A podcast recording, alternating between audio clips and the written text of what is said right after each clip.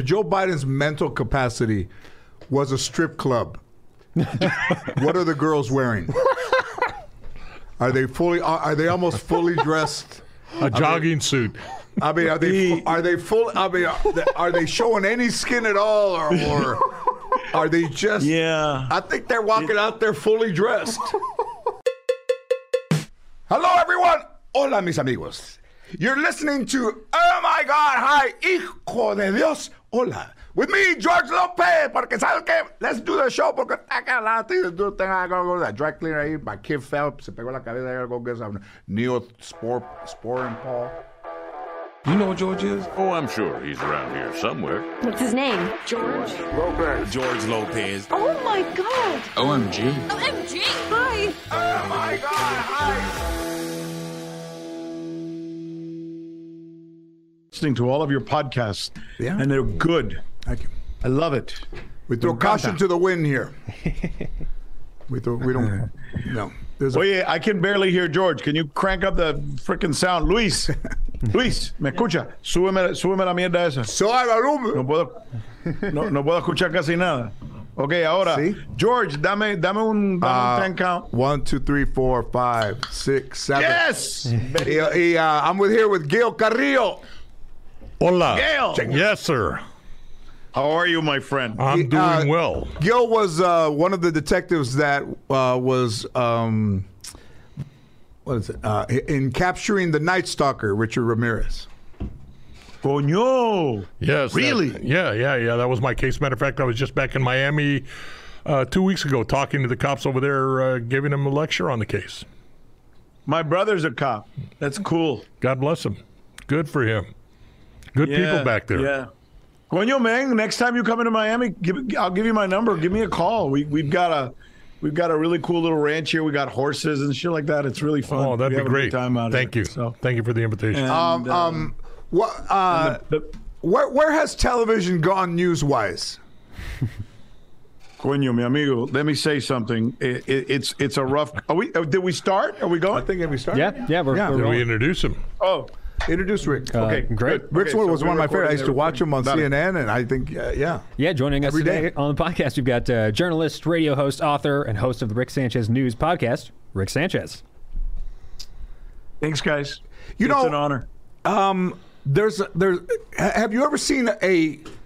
I mean, I'm sure in in maybe in uh, uh, in some other uh, third world countries, uh, seen a country so divided when it comes to news.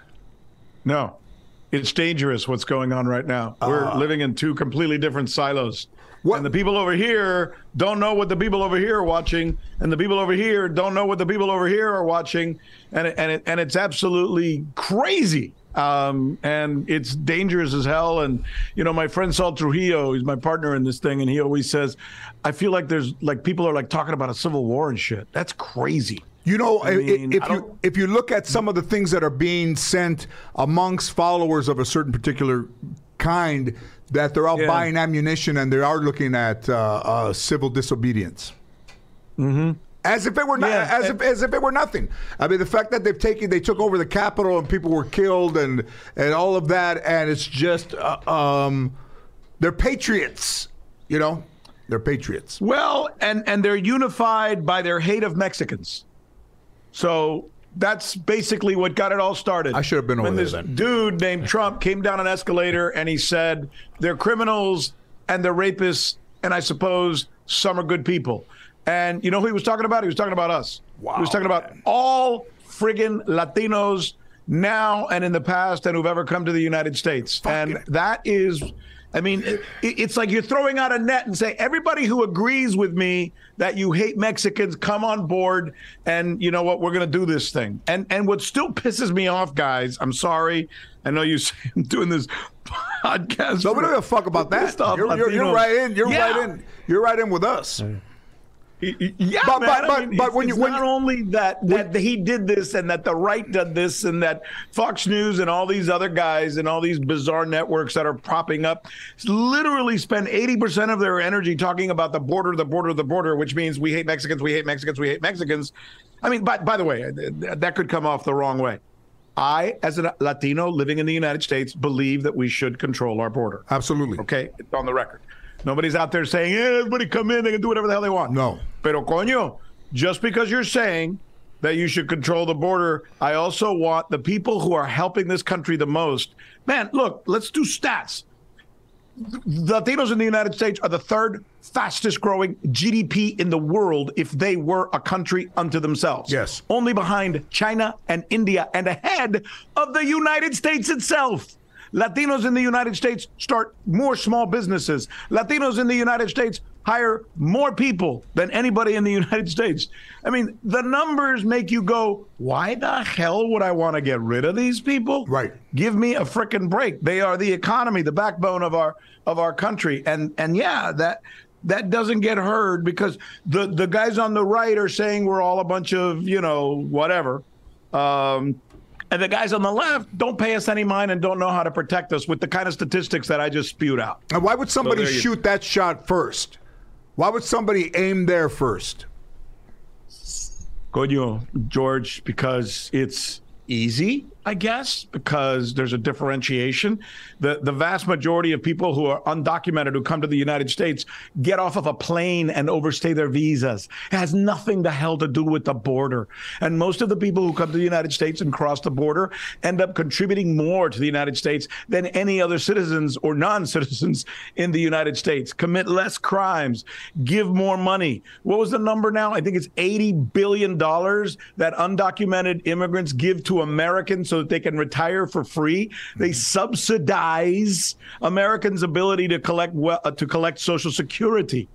I mean, th- these stats are important, pero nadie lo sabe. Nobody tells these stories, and that's why we're doing this Agua Media Rick Sanchez news thing.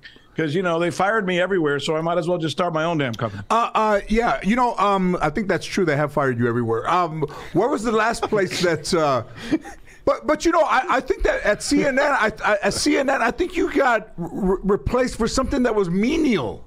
It wasn't even a big. It wasn't even a big deal.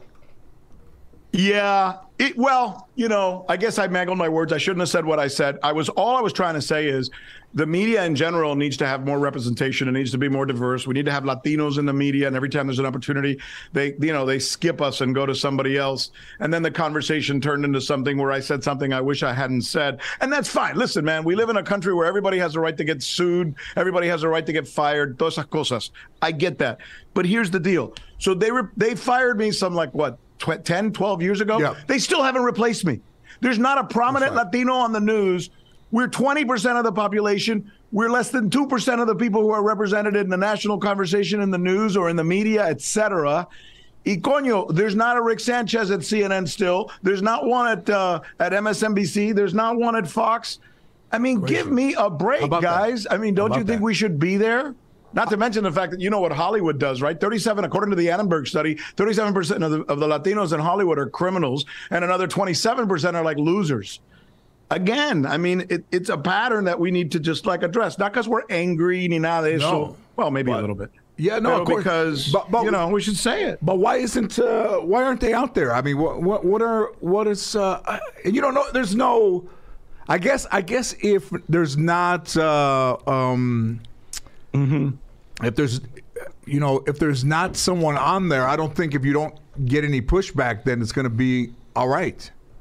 You know, Because they think that we're all sitting around watching Telemundo and Univision and we're all grandparents watching telenovelas. And they don't know that the common age of a Latino in the United States is 11 and the common age of a non Latino in the United States is 58, which is an unbelievable number. Wow. They don't know that 80% of us are U.S. citizens. They don't know that 95, 95% of Latinos in the United States speak English under the age of 41. They don't know these things. So they think we're all just a f- bunch of beaners, you know? Right. And uh, because they think that way, and because to a certain extent we allow them to think that way, because we're not the kind of people who go out and protest and stuff. It's not who we are. You know, my dad, your dad, they lose their job, they just go get another one and the hell with it. That's okay, right. like, carajo, Yes. pinche cabrón, no importa, right? And they weren't looking that's for who we are. And they weren't looking for you know, attention. Yeah, they weren't looking for Go ahead, I'm attention. They sorry. weren't, no, no, no, no. They're not looking for attention. They're not looking for. Um, uh, they're looking for a place to go every day. Yeah, exactly. And I feed my wife and my kids and get the hell out of here, y sea lo que sea. But every once in a while, you got to look at this stuff and you say, you know, man, I mean, we are we've been here since before the pilgrims first of all latinos you know if you look at it from you know hispaniola and that shit we we got here in what uh 1565 the pilgrims were in what 1620 we we celebrated thanksgiving in san agustin and they celebrated it in uh, plymouth rock but no but nobody knows this same as if you go to the you know la, la historia de who we are in santa in, in new mexico i mean th- these are these are important things that people just need to understand that we're just as American as any other Americans out there. Why, why is uh, sometimes we don't feel it, man. why is there a need? Why is there a need for someone to feel better and more important, or or think that they're better than someone else? Because if we are going to be the fabric of the United States, if for nothing else, we- we need to be also as as we grow in the United States, we need to be in boards. You know, we need to be in the boardroom. We need to be the CEOs. We need to be in all of those positions where we probably already kind of deserve to be, as much as anybody else. You know, as Latinos, we shouldn't be asking for anything more than anybody else Yeah. has, but it should be proportional. I mean, uh, you know, going back to what I said a little while ago, George, if we're 20% of the population, why are we less than 2% of the people that we see on TV? Why is it that when they talk about inflation, they don't invite, invite one of us? Why, when they talk about Ukraine, they don't invite one of us? We have a better perspective on the world than most people do because, you know, I think we're a little more diverse. We bring experiences from our past, our parents. Yes. So, you know, I'm a big proponent for that, you know, more, more inclusion for us. Well, you know, Gil Gil is a uh, veteran. He served. Uh, you were in the uh, army. I was in the army. He was in the army and went to. Uh, he served in Vietnam. That's another great statistic. Gil will tell you Latinos serve in the military more than propor- disproportionately to their actual population. They- We, we serve more. Marine Corps, for example, more Latinos than any other cohort in the United States. A Marine commandant was quoted as saying last year, I need to stop Latinos from joining because there's too freaking many of them. I mean, th- th- and they want to throw us out, guys? But also, Coño. but also, You know? we think it's good to go to the front. That's where we fucked up. We're like, I'm going to the front. We want to get up there. Hey, you guys are going to the front. We are. Yeah, let's go. Let's Let, let us up there. Hey, we'll go to the front. You know, uh, Oh, uh, but also That's when when you were in Vietnam and you were uh, gunning and sh- flying and shooting, I don't think you saw color. No, there weren't. Nah. There, there, there wasn't. And, and you saw a guy. Uh, ex- tell Rick about the, the story of your of your um, army buddy that you saw after all those years. That uh, Yeah, we. Uh, this, gonna start crying. This this past no, I won't cry. Yeah, you're I cried then. Past February, uh, captain that I flew with in uh, Vietnam when I went to gunships and I'm flying with him. He's the first guy that ever chewed my ass. Nobody's ever chewed my ass like him again. We're just going hot. My gun got jammed. We made a loop. We come back. I hadn't unjammed my gun yet. Made a third loop, and now I'm ready to go. When we landed, he came and jumped right in my ass and told me that, hey, when you panic, you die. I'm part of a four man crew, and we need you. We need you to be prepared. We need to do this. And I just looked at him, and then he turned and walked away. I never said anything back to him because everything he said was right. It, it was absolutely right. I always wanted to find that captain, that that guy. We found each other on Facebook I told you he's gonna cry. and January of uh, this past year, this year, we was uh, we I was going back to lecture in uh, Arizona. He was planning a Yeah. vacation. We decided we are going to meet. NBC, a kid that grew up with my kid, went to school together. He ended up. He is now uh, NBC's affiliate in Phoenix. He was the guy in charge of the news media back there. And he follows me on Facebook and he wanted to know, hey, could we put a camera crew on you guys when you get together? He did. We met uh, Tom Tom Stemke, good Polish guy from Sheboygan, Michigan, and myself. and we met and we cried like babies. We just cried, hugged, and cried. It was it, it was That's something nice. beautiful, and I hadn't seen him in 53 years, and so we were able to do that uh, to get together. What was that like, Gil? I mean, with, I mean, my God, I, I 53 mean, I can't even r- imagine what it's like to be in a war. Uh, I've covered some, but it's different. And and to hear you say, I laughed you, like, earlier. panicked every day, man. Right. No, no, you know, I, I flew every day unless the bird was down. And, uh, you know, it's, it's business. You get into it, you know, it's just like football. It's game day. You get in, you go out. And sometimes it gets ugly, it gets hairy. And you just praying, dear God, just get me out of this one, you know, and you, you get, and as soon as you're flying away safely back to the, back to the base, it's all good again. You get down, rearm your plane, refuel, go into the hooch, and turn on combat on Armed Forces TV and drink a beer. One of the most dangerous jobs, like in the history of military uh, worldwide, was being a helicopter pilot in Vietnam. Man, Yeah, was- according to the statistics, those guys like they're dropped every day, right? the the captain told the news news media guy, he says, you know, we, we really didn't know if we were going to come home that anytime we went out because it was an extremely dangerous thing, and it's just great to see the guy alive, and he's a good good man today, and it was. Uh, yeah. you're not going to make me But you- cry. but- but also- you're, Hey, you're, and you're I- Latino. yeah, Are you and I got He's a Chicano. I'm a Latino, but I have to laugh uh, because you said something early on in the show. You, you mentioned beaners, and Yeah. when I was in Vietnam, everybody had a nickname, and my first name is Gil, so my name was G Beaner because I was Mexican. you know, and I was the only Mexican in the platoon, and I was called G Beaner. But we do eat beans. I mean, is it an insult? I mean, I like beans. No, no, it wasn't an insult. I didn't think it was at all. No, it, be- yeah, Be- Beaner's Beaner's kind of cool, I think, right? I mean, it's not. It's cruel. It do worked you, for me. Do you now? Now I'm fascinated by you, Gail. Do you ever hear people say something to you that makes you want to retort with, "Coño"? I mean, I fought for this country, dude. I fought for this country. Yeah, when do you go there? Because they're saying something. The only time I want, the only time I wanted to say that was when I first went to the VA. I was a, I was diagnosed diabetic as a diabetic, and they sent me to a doctor. The doctor, uh, unfortunately for myself or for him, I don't know. I got there and he was a doctor that was from Vietnam, and so he says, "Okay, you're a diabetic." I said, "Okay," I, and I asked him a simple question because I had a sister that was diabetic. I said, "Does that mean you're going to give me one of those things to prick my finger and I test my blood now?" And the guy went off on me, telling me I'm not the doctor, and he ah, and he, he really got got angry. And I just looked and I said, "Hey, doc, wait a minute, wait a minute. I know you got a tough job, and you see people that are a lot sicker than I am." I said, "But I have a job that I got to talk to people too, and there's no reason to be condescending to anybody." I asked you a hmm. simple question, and because I challenged, now his voice went five octaves up higher, and I said, "Okay, time out. It's over with. Get out of my way. I'm leaving." And he pushed mm-hmm. himself in front of the door. And he said, You're not leaving until I get done with that. And I said, I'm going to tell you last time, get out of my way or you're going to get hurt. I promise. Get out of my mm-hmm. way or you're going to get hurt. So he stepped out of the way, let me out, and I never went back. And so that's the only time I wanted to say, You piece of shit. I fought, I, I, I got you here.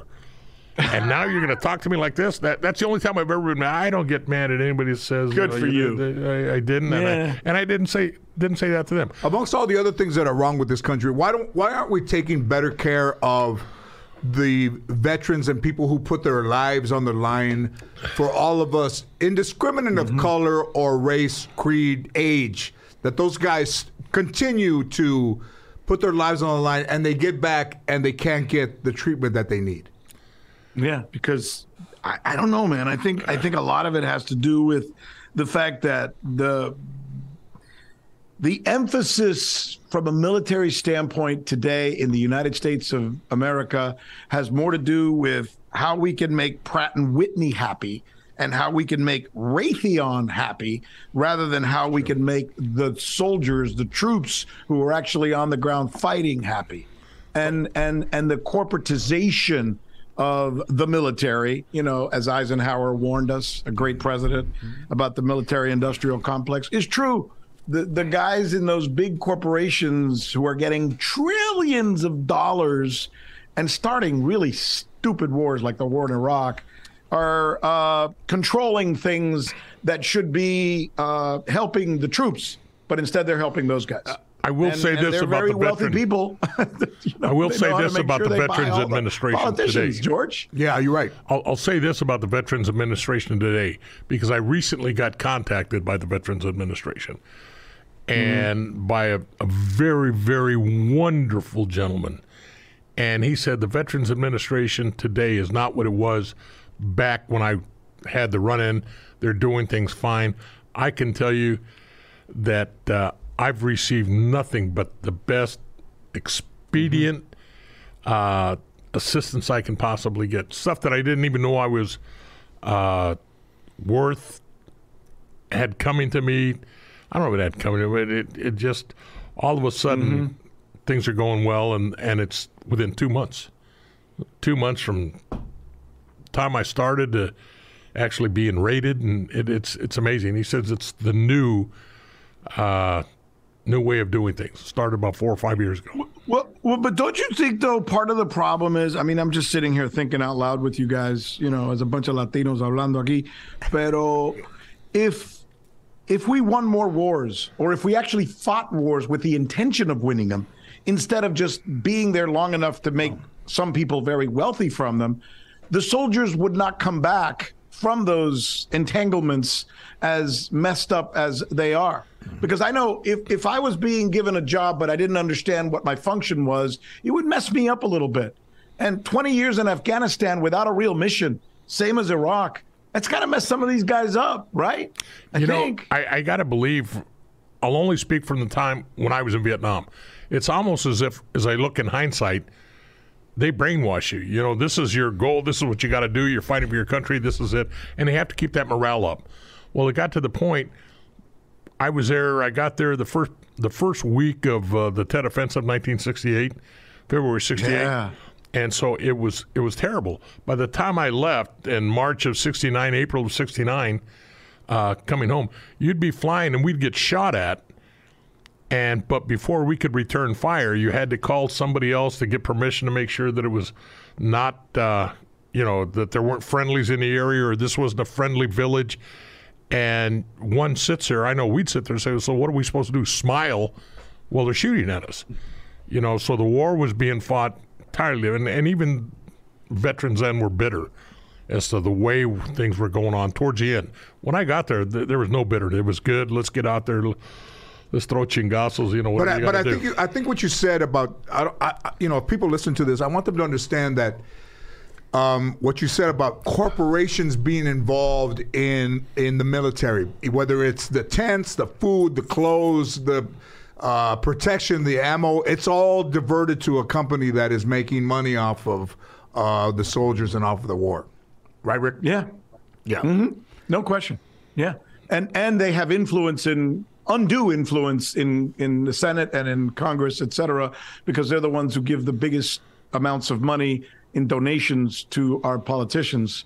And you know, as a nation, if we love this country, we need to watch that because it becomes unfair. And you know, the average person running for office in the United States gets 98% of their money from very wealthy corporations and only 2% of the money from, you know, folks like us.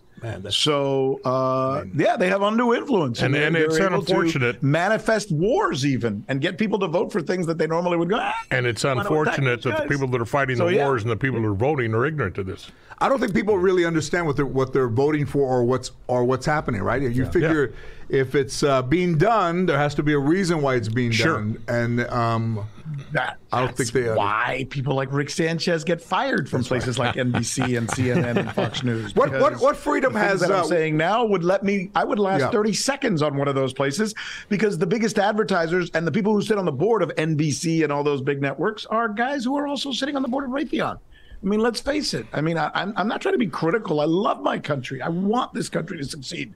But you got to call things as they are. When I see my son do something wrong, I tell him, Mijo, I love you, but you screwed up. Right. You know, and I don't think we do enough of this, guys, sometimes, you know, in things like this. and and what are they trying to accomplish in in in uh, in news? Because it's almost like uh, it's almost like a team now. If you're Fox News, you're not CNN. if you're MSNBC, you're not Fox. You're not uh, Breitbart.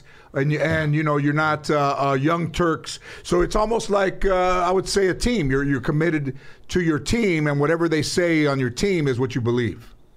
Yeah, it's an encampment, right? It's like we have to be over here saying this message, and we have to be over here saying this message, and it's unfortunate. And most of the people who are in those places are paid well enough to not want to leave the job, so they'll say whatever they think needs to be said. I, listen, I got dear friends at all of those places, obviously, like you in the, you know, in our businesses, you know, you in the entertainment and comedic, comedic business and me in the news business. I got buddies that work at Fox News who don't believe some of the stuff that I know comes out of their mouth because I talk to them. And, and I got buddies at CNN and NBC who kind of are saying things that I'm going like, why would you say that? Why are you why are you reporting that but not reporting other things? And it's because, well, you know, some of these guys make pretty good buck, man. They, they give them, you could be an anchor at NBC. You could be like an Anderson Cooper dude, man, making $22 million a year just by reading a freaking teleprompter a couple times a day. That's a pretty good gig. Of course, you're not going to give that up. And- In the and- old days when I was growing up, an anch- you know, a television, a journalist was like, a you know, a high paid executive, maybe a couple hundred thousand dollars a year. So, you know, you know, this probably has got something to do with it, George. So Probably so does. so when Walter Cronkite was like everybody's, uh, you know, everybody watched Walter Cronkite, and and all of those guys back there. Rick, what what what? Uh, I don't think they had a horse in the race. They were just reporting what was what, Hmm. what the news was. They didn't have an angle. They didn't add a slant to the news. It was the news, right? here's what I think happened, and, and this is just my theory. I think what happened was after Watergate, there was an emphasis on confrontational journalism. They were going after anybody who was corrupt or anybody who was doing something wrong. And I think a lot of journalists back then maybe went a little too far. And there were business people who were probably attacked or had these confrontational interviews, and they all kind of got together and said, you know what? The media is a little bit out of control. Let's start our own media sort of thing. And those very conservative forces inside the United States, they started coming up with think tanks and their own media companies vis a vis Fox News. Let's present a conservative perspective and convince Americans that they need to be on our side. Mm-hmm. Well, they really started off, George, as just a bunch of rich guys who wanted to make sure their taxes were kept down. So, you know, they were going to push that message. But then they started pushing a message to get regular Americans, real Americans, over on their side, which was let's talk bad about blacks. Let's distance you from Latinos or Mexicans or lo que sea. And little by little, they created this thing called Fox News and all these other entities that are on the right. And when they did that, they took all the angry white people with them, which left NBC and CNN with the non angry white people. Right. So then they started programming to keep that audience. And they program to them as kind of angry minorities who are angry at the white people. So you got you got networks doing news for angry white people, Fox, and you got news doing and you got networks doing news for angry black people, MSNBC, and that's what we've ended up with. And you're absolutely right. It's siloed. Silos are not good. They're not good in a family, they're not good in a business, et cetera. And they're certainly not good for our country. But that's what we got right now. You're right. You're Uh, right. And as we uh, and as we go, no, no, let me ask you this. So, so, so you and your podcast and what you do, like, what? Uh, how can people find you? And and uh, how often do you do you are you doing your shows? And and because I think it's it's very refreshing, isn't it? It's refreshing to oh, yeah. to It hear is. someone speak, yeah, so freely. It's a different perspective. That doesn't mean we're right all the time. We just give perspectives that I think are important. We like to call them Latino truths. That's what we do. We do Latino truths. It's called, it, our company's called Agua Media. And, you know, like you said, CNN fired me and I started a $4.4 billion company. And my wife said, get out of the house, go do something. So now we're going to do this. Me and uh, Saul Trujillo. We started Agua Media. This show that I do is called Rick Sanchez News. Uh, it's called Rick Sanchez News. You know, it's on it's on Spotify, it's on Apple, and all that stuff. And we're we're getting a lot of traction. We really just started a while ago, but we're seeing a lot of people who are jumping on board and saying, "Coño, finally, somebody is saying some of the things that I've always wanted to say, or maybe some of the things that should have been said by some of these folks, like the Anderson Coopers." But you know, they don't defend us, so I will. We will. You know, and and I know you get it. I know you guys get it. Yeah. Uh, and we're not trying to be mean, but there's some things that, you know, got to be said.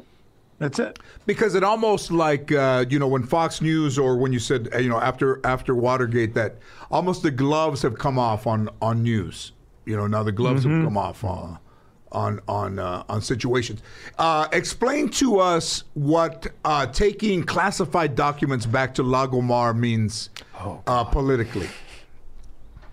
Well, there's no question that those are stolen documents because I said this in my podcast yesterday. Somewhere in South Florida over the weekend, a young African American man was followed by security to his car. When they got to his car, they found a pair of Nikes. When they asked him for a receipt for the Nikes, he wasn't able to present a receipt for the Nike, and they had information that he may have taken them from the store. They immediately handcuffed and took that young man to jail. He was about a 19 or 20 year old young African American who it appeared had stolen property and they took him to jail. There's a billionaire who lives in Palm Beach, Florida, not too far from where that young African American was taken. They found out that he had stolen government documents in his home. They didn't arrest him. They called him on the phone. They said, Look, I'm sure there's an explanation. Just do us a favor, return them, and there will be no problems. And we need you to return them by a certain date. Instead, he returned half and kept half. And that billionaire did not know that there were cameras and a confidential informant inside that hotel or that Lagomar hotel that he owns.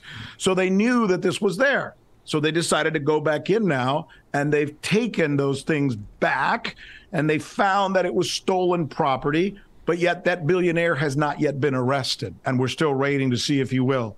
That's what bothers America whether it's Hillary, whether it's Hillary Clinton or Donald Trump or who knows who, there are two different systems of justice in America. There's one for that young African American who seemed to have stolen a pair of Nikes, and one for a billionaire who lives in Palm Beach. And that's not right. And that's what makes people mad on both sides, whether you're cheering for Donald Trump or you're cheering for uh, or against Hillary Clinton. And a Trump supporter would say, what about him having the documents or only returning half? How, how in their mind do they reconcile that that's, that's good for America? It's the thing that you and I were talking about before that we Latinos can't stand victimization. Oh, it's just because I'm Latino. Oh, it's just because I'm Trump. Oh, it's just because you don't like me. You know what? I mean, after a while, that thing gets a little bit thin. And that's basically the only argument that we're really hearing at this point is that somehow the Justice Department and the FBI director, who, by the way, voted for Trump and was appointed by Trump, decided one day that he was going to investigate Trump, which makes no sense right. whatsoever. Right. And as far as uh, Biden, you know, who's, you know, not the brightest bulb in the uh, on the block. No, no, but uh, but but uh, he's not but the he's brightest He's doing the bulb. best he can. He's just an old guy. But, but, but he had nothing to do with that, and that's the other argument that they're making that somehow the president assigned the FBI and the Justice Department to go after that.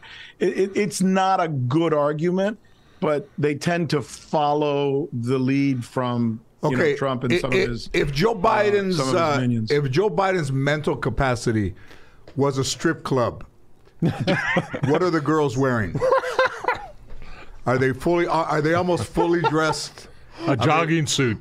I mean, are they are they full? I mean, are they showing any skin at all, or, or are they just? Yeah, I think they're walking it, out there fully dressed.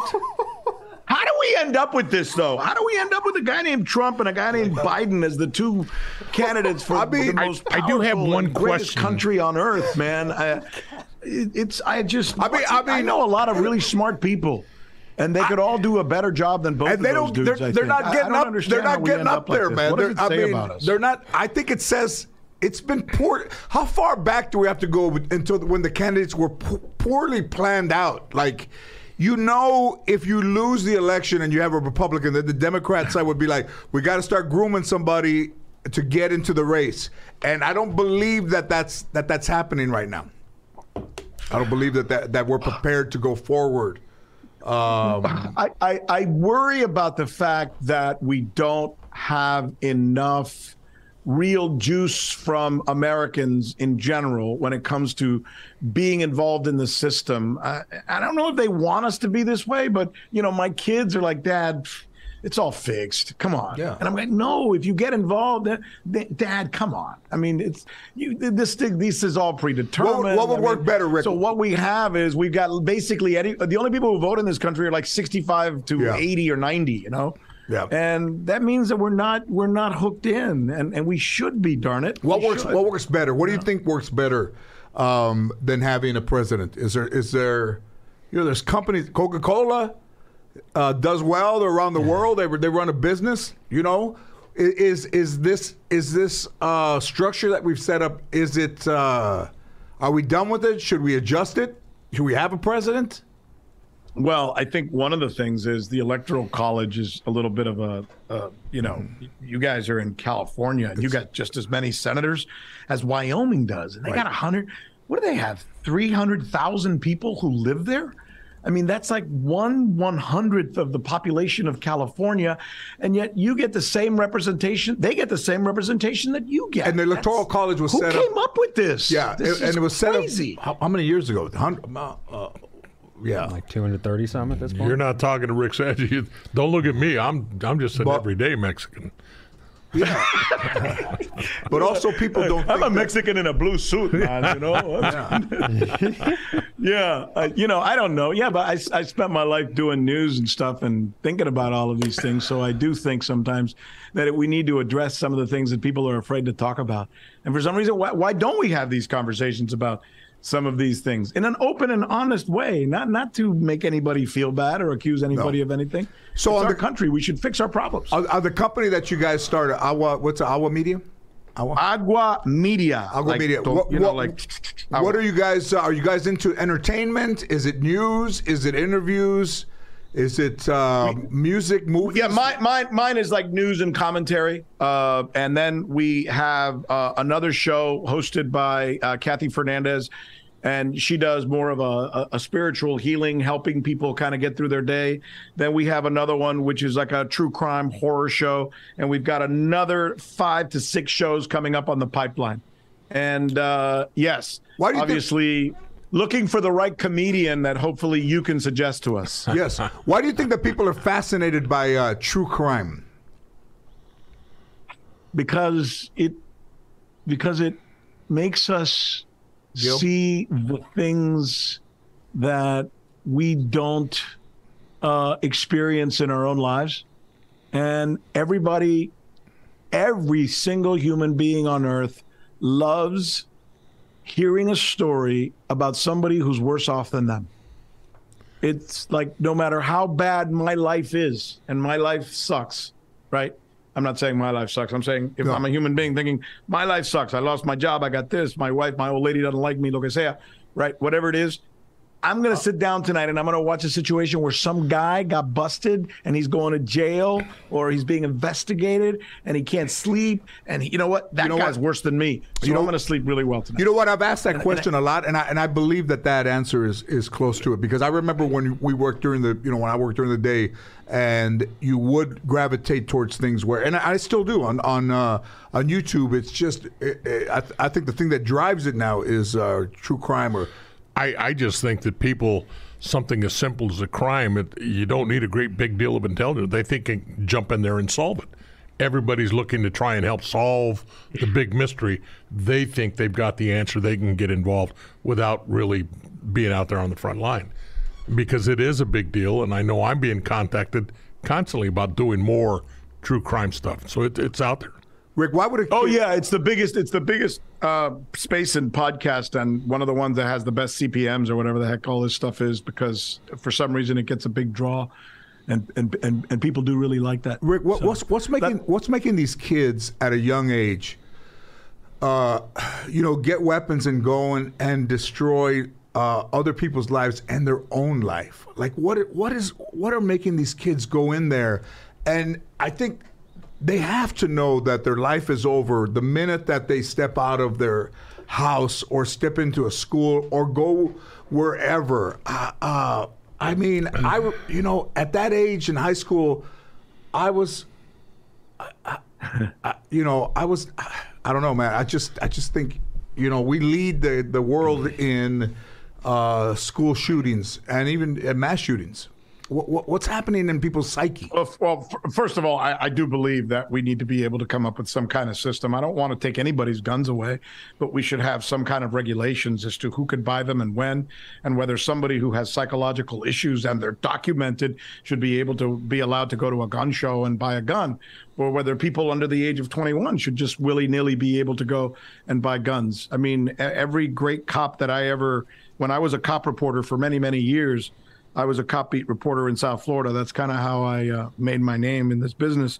And I remember most of the police officers I talked to back then said, "Look, if it was up to us, there's too many. We see too many people out here with guns that shouldn't have guns, and they're doing a lot of harm. So yeah, there's no question guns are part of the issue. But when you say George, the the when you narrow the question to the age of some of these people that are doing this, I, I don't know, man. I disagree with you a little bit. I think that. Um, I think it would be harder to grow up today than it was when you and I were just a bunch of cholos growing up. Yeah. Because the, the stuff that they get now, the messaging, the the you know the the this thing and the laptop and the tech and the and the world moving so fast, it's just you know I, I think it's befuddling. I, I think it's confusing. I, I think it makes them a little bit crazy. And you know, I used to climb trees and go to the park and get in fights with my buddies and and and play ball and you know that stuff. And I don't see kids doing that anymore. I ride by parks and they're empty. I do have an opinion on doing? it, and, and- and inside, I just, man. I do have an opinion, and and that was when I was a kid growing up. If you got in trouble with the cops, you got in trouble with in school. Parents Yeah. were quick to beat the shit out of you. It was your fault. Don't blame it on the school. Don't blame it on the cops. And then we went from that to now everything is everybody else's fault. And there isn't, they're not held to any kind of, res- they're not held to any responsibilities at all. They get in trouble. Oh, it's mijo. You know, you, the, the school, it was your fault. Why didn't you, what, what are you teaching them in school? Why are you allowing them to get that? You should be, they're in school. You should be taking care of It's, uh, there is no. My mom used to beat the crap out of me. I'm Oh, just yeah. go That- ahead that- and say that. I mean, I know you might get letters on or something, but you know, she did. And my dad was uh, a very strict disciplinarian as well. So I remember my mom would sit at the front door, and we would be out, and they said we were supposed to be home at a certain time. My dad, by the way, my dad was funny. He used to sleep in my bed, so if I came home late, I had to wake his ass up. I had the lights off. Good one. And I would, turn, Jerry, I would turn on the light and all of a sudden, ah! you know, and I'm jumping up and your viejo's like, yeah, no way, que hora llega? See, I knew you were going to do this, you know? And, and my mom would sit at the front door and she'd say, entra. Entra, no te voy a pegar. You know, she's got a chancleta in her hand, right? She's got a slipper or a belt in her hand. And she's saying, Come on, no te voy a hacer nada. No te voy a hacer nada. I'm not going to do anything to you. Come on in. And then and then all of a sudden I'm going, Okay, I'm going to come. Whack! You know, as you're coming Yeah. through the door. I mean, it was just the way we were raised. And That, that's know. what, and and that doesn't happen. They're not held for anything they've done. It's always somebody else, and that's the way they've been brought up. And and I, I've listened to people say, "You are what you eat. You are this. It's your environment, the area you've been brought up." I think it all starts in the home and ends in the home. You know, it's the way Mm-hmm. you were the way you were brought up. There is no respect taught anymore, and you've got to monitor that. I, that's I what's think going the, on. I think the phones and the electronics give you a false sense of of uh, uh, that you're actually reaching out to to people. Like you know, you, if you're walking, you see somebody taking a selfie, or they're or they're talking on FaceTime, or they're doing something, and it gives people a. Uh, I, I think a, a sense that they're that every person is. I don't, I don't want to say important, but that it ma- that it it matters. now that you say that, when we were young growing up, you had gangs. And gangs, the reason gangs were formed were to protect one another. They became your family. You relied on each other, and you didn't care about anything else other than your gang member friends. Now, you get out there, they have social media, which is just an extension of the gang. I have all these people that are giving That's me advice. All social media is an extension of gangs. Exactly. Yeah. Uh, yeah. You know, there's a word that we have in Spanish. It's called vergüenza. Vergüenza is a very powerful word, right, for us Latinos, right? It means shame. Sure. And you, you don't shame your name. You don't shame your family. You don't shame your mother. You don't shame your father. And if you do, expect an ass kicking, right? You're going to get your butt whipped because you just don't do that anymore. And that's so important in our culture. And I almost see, you know, I see politicians nowadays who screw up or do something, you know, like like this guy uh, Matt Gaetz. We we did a podcast on this guy Matt Gaetz. He's being investigated by the feds for taking a 16 or 17 year old girl across state lines and having sex with her. Right? I'm not saying that. That's in the news. You can Google it. Right? And if somebody were accusing me of something like that, man, I wouldn't show my face. I would not be holding news conferences. I would try and, if it's a lie, I would be screaming, hey, this is crap. This isn't true. And I would be dealing with it in court. The guy's holding news conferences every day and and and and talking about uh, uh, you know about Biden and this and then yeah an abortion issue. Man, shut up! Show some vergüenza. Yeah. What happened to that? What happened to that? I mean, I, you know, I I think as a Latino, that's one of the most important things that we get from from our parents, from our culture. Don't shame the family. Don't do something so stupid out there that's going to make people think less of all of us. So When you, were know, when you were I growing think that's up, missing. When you were growing up, um, what did you gravitate to? Did you play sports or because I would imagine that somebody like you with with uh, you know an outspoken opinion, there's an intelligence to you that that um, uh, who were you upsetting in your early teens? I was actually a pretty good kid. I mean, you know, I was I grew up in a barrio here in Hialeah, Florida. I'm a Cuban kid. I came as an immigrant when I was two. My parents never made more than ten thousand dollars a year combined income. My dad worked in a hotel. My mom sewed shoes in a factory. That was one of my dad's jobs. So all I ever got from my parents was, you know, love, but certainly nothing materialistic. And I kind of made my way because I played football and I was pretty good at it. And I got a football scholarship, and I was able to go to Minnesota. And there, I got a CBS News scholarship because I was a I was a pretty good student. Um, and and and then I found you know the idea of writing and communicating as effectively as I could. And the fact that I was bilingual and I could do it in either language and switch back and forth in Spanish and in English, you know, made people think that that was pretty cool. So that helped me along the way as well. So yeah, I mean, I played football, and I and and and I was a I was always a little bit of a I always kind of fancied myself as a little bit of an overachiever, um, even though I grew up with nothing. I mean, absolutely nothing. But there's a lot of us like that. I mean, I'm not trying to make my story special because No. among if you go around the country, there's Latinos who've done 50 times what I've done. You know, guys like you, George. You know. Well, there's also, you know, whatever color you are, that, um, you know, this country should be for everyone to want to do better and not.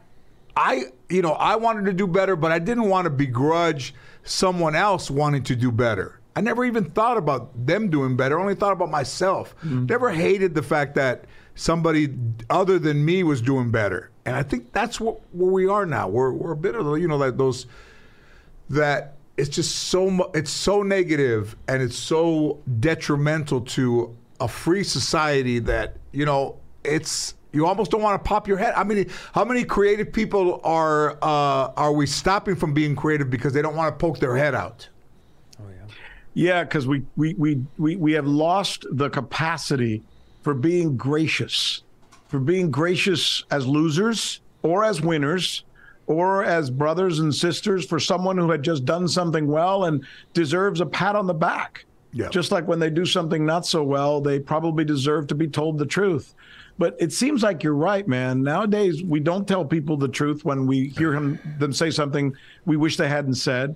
We don't pat each other enough on the back, and we we're always looking for things that are wrong instead of things that are right. And there is a negativity, almost a cynicism, that has uh, overcome us. That I, I don't know. I don't know where, why that comes from. Uh, Just as Americans, you know, and we feel a lot of that as Latinos in particular because, you know, we get a lot of heat for stuff we don't deserve. So, but you know, turn the other cheek. But, uh, Jesus said. Uh, uh, but but uh, pe- people in uh, in Miami and in Florida are a lot of Latinos are on the right. Uh, were they always uh, were they always red, or did someone turn them red? No, they weren't always red. The Cubans who came to Miami after the Castro Revolution were Democrats, and uh, they they they got sucked up in uh, the. Maybe I should put it this way: the Democratic Party's inability to uh, cast aspersions among the communist governments that they came from. And the Republicans' ability, Ronald Reagan in particular, he's where he's where it all started. Ronald Reagan came to Miami, embraced the Cuban community, and said, "I am with you, and I am going to take down Fidel Castro, and you know, together we're going to forge an anti-communist world here, et cetera, et cetera, et cetera." You know, a lot of that was kind of just, you know, um, political speak Yeah. Which then everybody did since then. You know, to today to be elected in Florida, you have to come to Miami and you have to tell the Cubans that you hate Castro and you hate communism, and then they'll they might vote for you.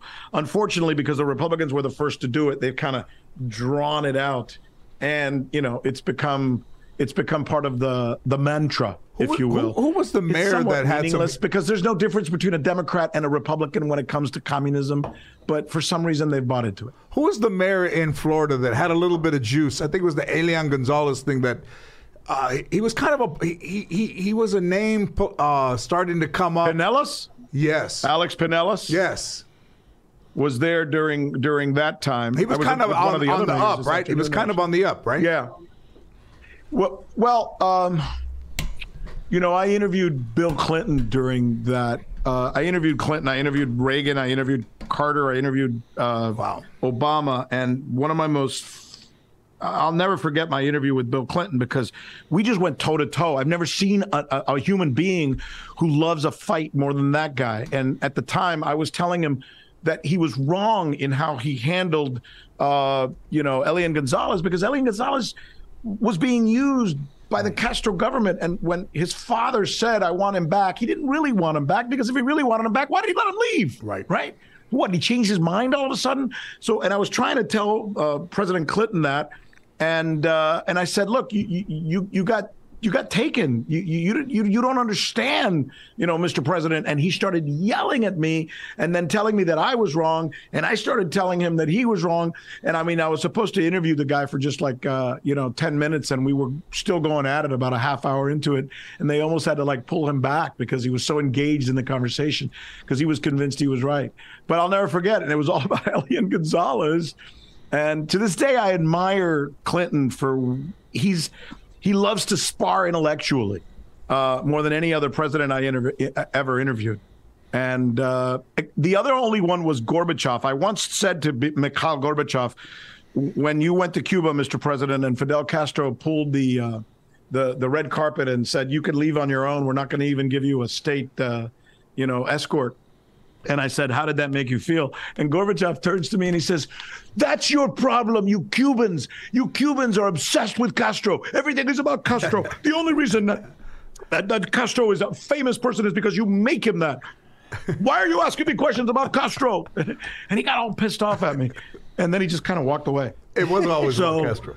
Th- those are the two times I interviewed presidents and they got pissed off and for my question. Yeah. So there you go. Yeah, yeah. Amazing. It is. It's fascinating to me. I just came. Awesome.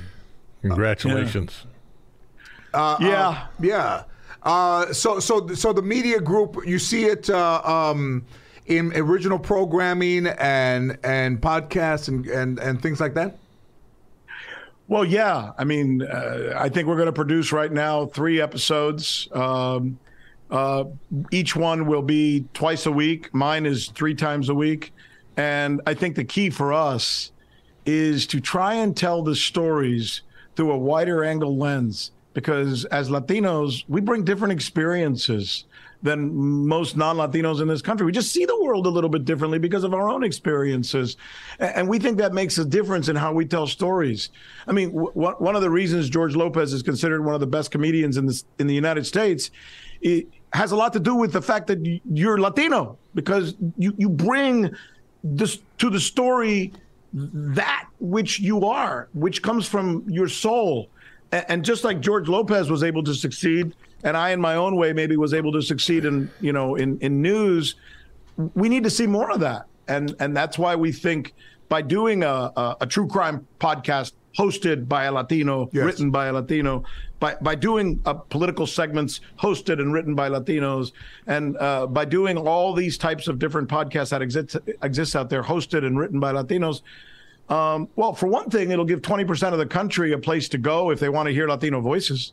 And for another, all those people that we call Latino plus who aren't Latinos will get to hear who we are and get to hear our stories. I think we're get still- to hear that we speak English. We don't That's sit right. around watching telenovelas every night. I still think that we're. cetera, I still think that we're finding that audience amongst ourselves. You know, I still think that uh, that us as podcast uh, listeners and and uh, watchers that we're still finding that that and that in our cars and at work on the weekends or on walks that you could find this entertainment uh, much more enjoyable than uh, than than listening to music or something that you become uh, accustomed to. Like try a new, try something new. Yeah, this whole podcast thing is really entertaining. I, I plan my days around my jogs with a podcast. I mean, I, I laugh my ass off listening to you guys on your podcast. Uh, and then I switch over and I listen to the New York Times uh, podcast, The Daily. And then I listen to WAPO. Uh, so, I mean, I, I plan my day around my comedy podcast, my news podcast, uh, my true crime podcasts, and you know, I try and get in as many as I can.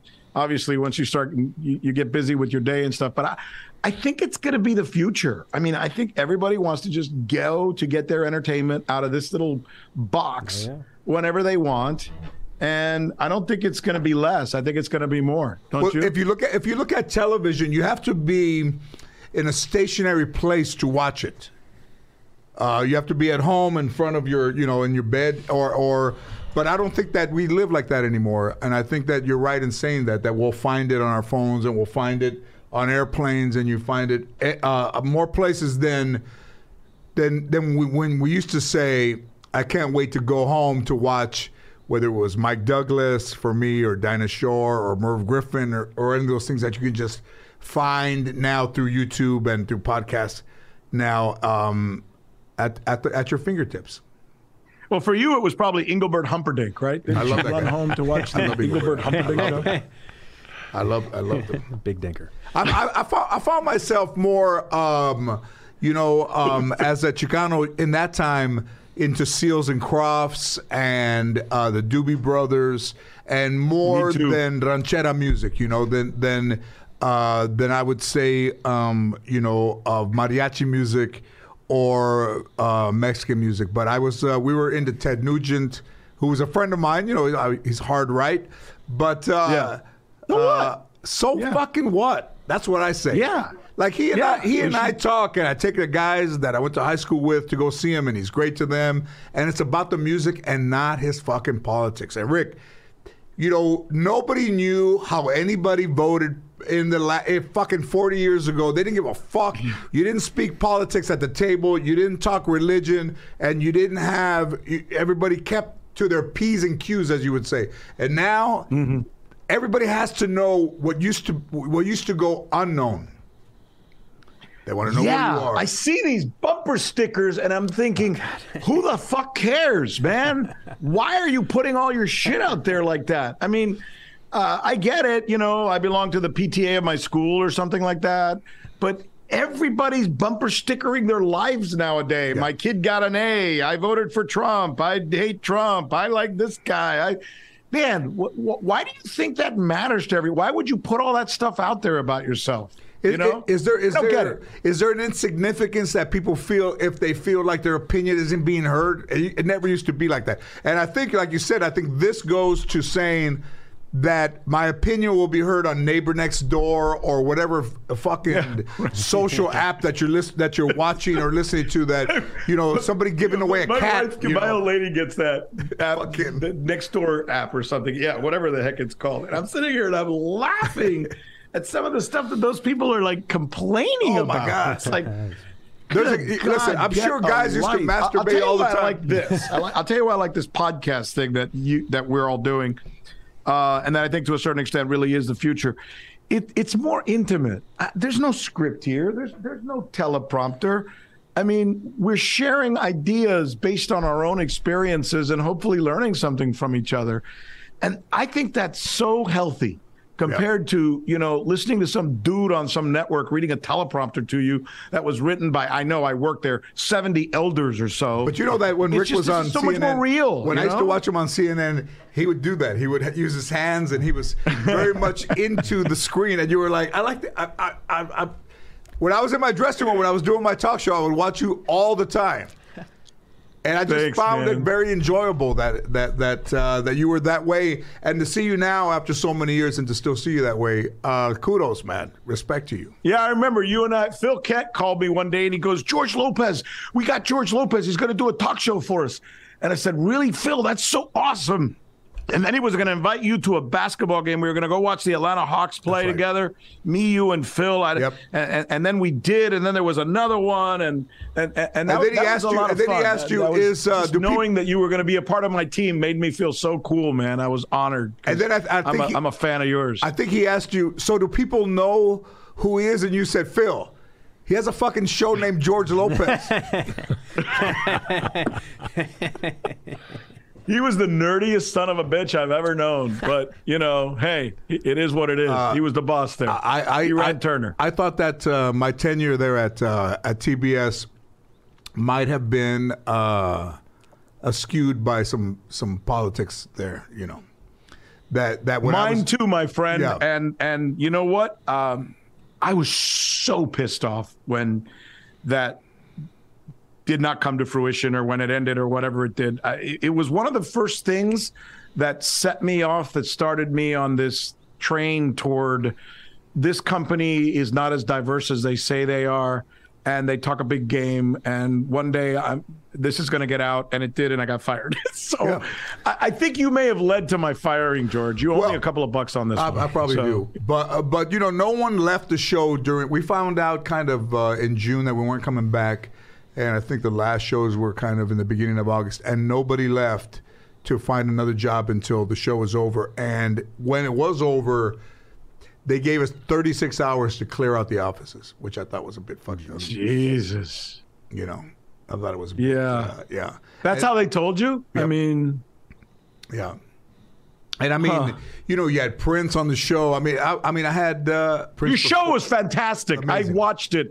Most people watched it. I don't understand why they missed why they construed it the way they did. And what did they tell you? Um, I think that they got sold a bill of goods on Conan O'Brien that wasn't true.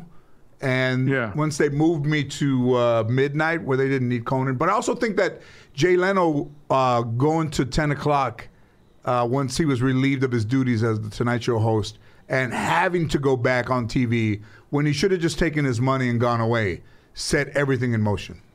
If he had just gone away, I'm not sure if I would still be there now, but it wouldn't have ended the way it ended. I think these guys, the executives, that they got sold uh, a story that wasn't true, and they all bought into the story. Yeah, yeah, and and I I it, I don't like Conan O'Brien to this day because of that. But that's because I'm a pissed off Latino. You wanna talk about as failing you up? me the other day when you did the promo. There's a lot of uh, yeah. There's a lot of failing up, and uh, you know, I would I would like the opportunity to fail up at least one time in my in my life, in my career. I want to fail up. Well, they told me, you know, they said, you know, uh, y- you're a big ratings getter, Sanchez. So every time we've got a hole in prime time, we're just going to stick you there so you can raise the ratings. And they did it when they got rid of Campbell Brown, and they did it when they got rid of Paula Zahn. They put me there, but then they replaced me with somebody else. And then finally, the last time was they had put me there, and and we were doing really phenomenal ratings, the highest ratings in the network at the time. And then they said, you know what, we're gonna we're gonna save you for the next time. We're gonna give that job now, that eight o'clock primetime show. We're gonna give it to Eliot Spitzer, the former somewhat disgraced uh, ex-governor of New York. And, and and that's when I went on my little tirade. I went on a radio show, and I said, you know, this isn't fair. And then they fired me the next day. So You know, it- it- it, was kind of like that. I mean, yours was Conan O'Brien, mine was Eliot Spitzer. Even but Jack Cafferty. we just you know, even Jack Cafferty and the Cafferty file, that this guy would prepare these stories that had a beginning, a middle, and an end, and just Mm-hmm. what was it three minutes at the end of an hour? I mean, pretty. Impre- I mean, you know, you guys were doing. That's that, that's that's a news person doing their work. You know, on the day that Bernard Shaw, got rest his soul, uh, passed away, Bernard Shaw and you guys were, you were newsmen, news people. Yeah. Yeah, we, we were doing we were doing serious news and getting serious ratings and and and one of the cool things I remember Jon Klein calls me up to his office, the president of CNN, up at uh, the Time Warner building uh, where you did all your deals, And, and and Klein calls me up one day and he goes, "I want you to know something. Your show is now the first show in the history of the network that's had the highest non-white ratings.